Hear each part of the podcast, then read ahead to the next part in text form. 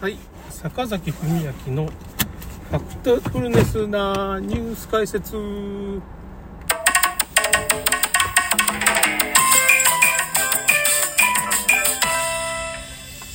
えーとですね、ちょっと安野もよこさんの話になっちゃって、まあ、本来したかった話からちょっとだいぶずれちゃったんですけど、まあ、ちょっと結論からいきますと、結局、あのーまあ小説とか漫画っていうのは、まあ、その時代の、まあその人が生きてる時代背景を、まあ、一応いろいろ書いてますよっていう話なんですよね。そういうものを表現するっていうか、そういうものがまあ反映されるっていうことで、まあ、魂の全裸監督と呼ばれる、まあ、エヴァンゲリオンのね、あのー、庵野監督とその奥さんの庵野もよこさんって漫画家の方がいるんですけど前回は、ま、庵野もよこさんっていう方の「ハッピーマニア」とかね僕これねこの本僕読んでないんですよね。読んでないんですけどまあその読んでないのに同じ解説してんだっていうのをまあ山田礼二さんの YouTube で知ったんですよね。一体そういう風な山田礼二さんがまあそういう安野もよこさんの作品について、これ一体どういう作品だったのか、なんでこの作品になったかっていう話してて、まあ、そういう話だったんですよ、山田礼二ね。山田礼二の、まあ、ヤングサンデーって YouTube が面白いわけですよね。うん、最近こればっかり僕聞いてるんですけど、まあ、安野監督っていうのは、まあ、なんつうのかな、男性がまあ傷ついたりしてから、まあ、引きこもりになったり、まあ、まあ、引きこもりっていうのも一つの戦いだったらしいんですけどね。その、まあ女性になかなかこう、告白できなくなるっていうか、まあその背景には失われた30年って、もう40年ぐらいになっちゃうんですかね、日本のね。そういう経済的な没落っていうのがやっぱし関係してくるわけですよ。これは自信があったらさ、ちゃんと飯食わしていけるっていう風なそういう男はね、女性と結婚して自分が飯食わすみたいな、そんな時代でしたけどね、その、バブルが弾けるまでは。だけど、それがまあ、弾けちゃったもんだから、そういうことができない。派遣社員みたいな人も増えちゃって、みたいな。そういうせ、そういう風な時代背景があって、エヴァンゲリオンって作品ができていく。逃げちゃダメだって言っても男はもうね、逃げるしかなかったっていうかね、結局そういう自分の弱みみたいなものしかなくなってしまって、前みたいに正社員になって立派に働いて、まあ、金をどんどん稼いで女がついてくるみたいな、まあ、そういう幸せな時代じゃなくなったわけですよ。それでどんどんどんどんこの辺から未婚率っていうか、まあ、あぶれてくる男があぶれてくるってまあ、もともと、その全人口の100%が結婚できるっていう状態自体が異常なんですよ。異常って言ってまあ、その、どうしてなんかって江戸時代を見てみたらわかるんですけど、長男以外はもう結婚できないっていうか、まあ、独身で、まあ、長男の家でこう働くとか、まあ、長男と次男って言ったらもう全然違う。次男三男はどっかでもその、一生独身で過ごすとか、次女とか、まあそういうね、女性もどっかにまあ奉公に出されるとか、いう話がありますよね。それでまあ運が良かったら結婚したりみたいな。そんな時代です。女性はまあ比較的まだ結婚できたんじゃないですかね。男はまあ江戸時代なんかまあほとんど結婚できんっていうかまあ、悲惨、悲惨っていうかそれが当たり前なんですよね。大体そんなに結婚できないんですよ。3割ぐらいしか結婚できないっていうのがまあ、本当でも、半分結婚できたらもう御の字みたいな。今結婚できる人6割ぐらいかな。ひょっとしたら6割か7割か。30か40今結婚できないんだけど、これはね、普通の状態なんですよ。ええー、って思ってる。だからあのバブルみたいな経済的に日本が発展してた時代っていうのがまあ、逆に言ったら異常な時代だだったわけですよ。でそれが分からんと、まあ、そこを勘違いしてしまうと、まあ女性も男性も結婚できないってことに今、それでその、それが数字として出て、まあ、もう3割から4割の男性が結婚できないと。女性も勘違いしちゃうと、もう、もう誰でもいいから結婚しろぐらいな感じなんですよ、女性も。まあなんかもう適当に結婚しとけ、男だったら結婚しとけぐらいの感覚で結婚しないと、あんな男じゃないと、こんな、まあ、年収がいくらじゃないといけんみたいな、もう、夢のまた夢です。いないんですから、そんな。年収400万以上とか、まあもう10%いるかいないかとか、なんかそんな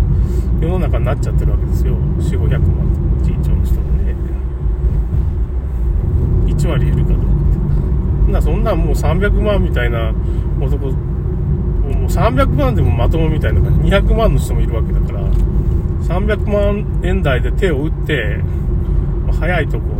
まあ、性格的にいい人を見つけてっていう、ね、それ共働きで頑張ると。そういう風な結婚しかできないわけです。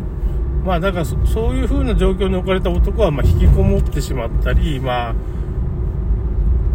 まあ、女の子にこうしてほしい、ああしてくれっていう風にデートの時はこうするんだみたいなこと言われてもね、もうできないわけですよね。あの、もうその背景、経済的背景がないわけですよ。そういうことができる経済力がもう男性になくなってきてて、その没落とともに、まあ、だんだん健康できなくなる。で、逃げちゃダメだ、逃げちゃダメだって言ってね、エヴァンゲリオンの中でも、シンジ君がまあ戦ってますけど、まあ、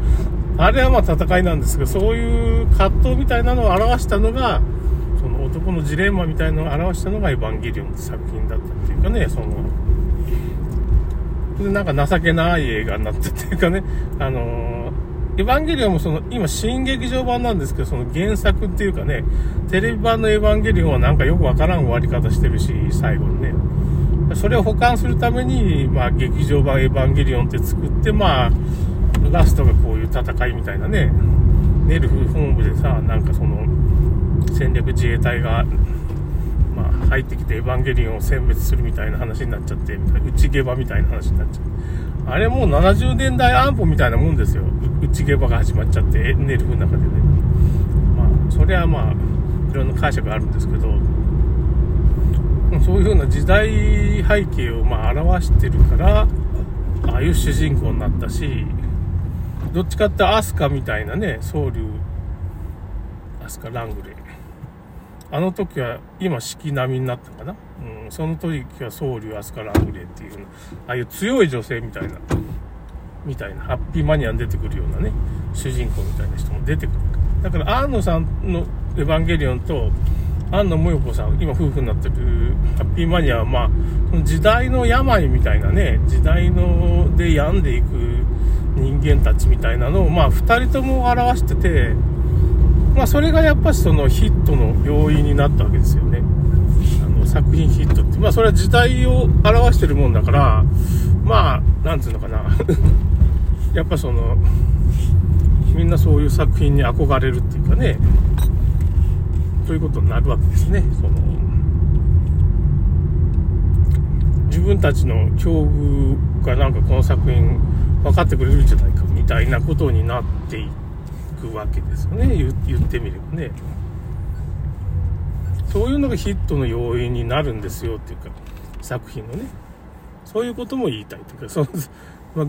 偶然じゃないかもしれんよっていうまあだけど難しいですけどねそんな意図的にそんなことでヒットさせるっていうことはまあ難しい話なんですけどまあそういうことがありますよってことですね。なんかまあ、そういうことがありますので、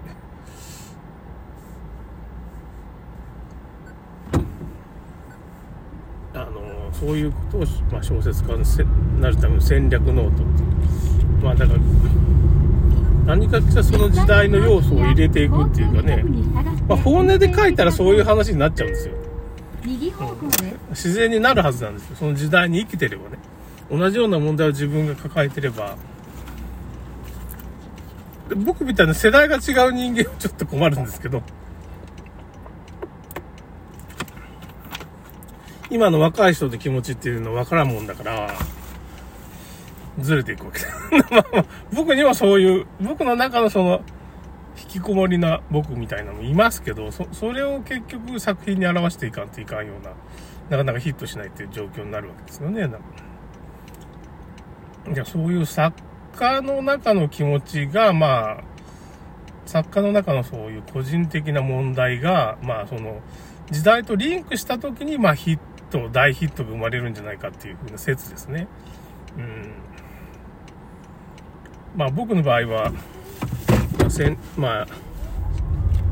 ちょうどその、洗脳社会マトリックスっていうのが、まあ、155万 PV っていうかね、大ヒットしたんですけど、まあ、公開停止に覚悟になりましたけど、まあ、なんでかって言ったらちょうどそういう時代、もう本当時代とリンクしてますからね、その、ワクチンの問題っていう、ワクチンっていうものは、ああ、いかんいかん、ワクチンの話したいた。お注射ですね。お注射。お注射、お注射がね、っていうのはもともとね、まあ、効果がないんですよね。効果がなくて、しかもあの、害しかないっていう、まあ、劇薬なわけですよ。あの、添付文書っていうのを見ればね。なんかそういうも問題点っていうの、それで薬害が起こると。まあ、薬っていうのはもともと薬害が起こると。どんな薬でもね。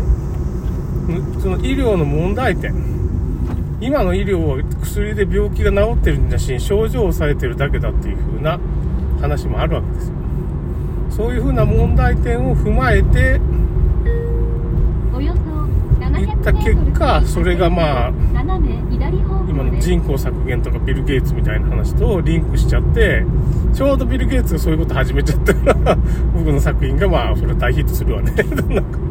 ちょうど感染症が起こっちゃって、コロナ騒動が起こって、時代とリンクしまくったわけですね。まあ、今はもう消えてますけど、ちょっとなんかということですね。そういうのがヒットを生むっていう話でした。それではまた。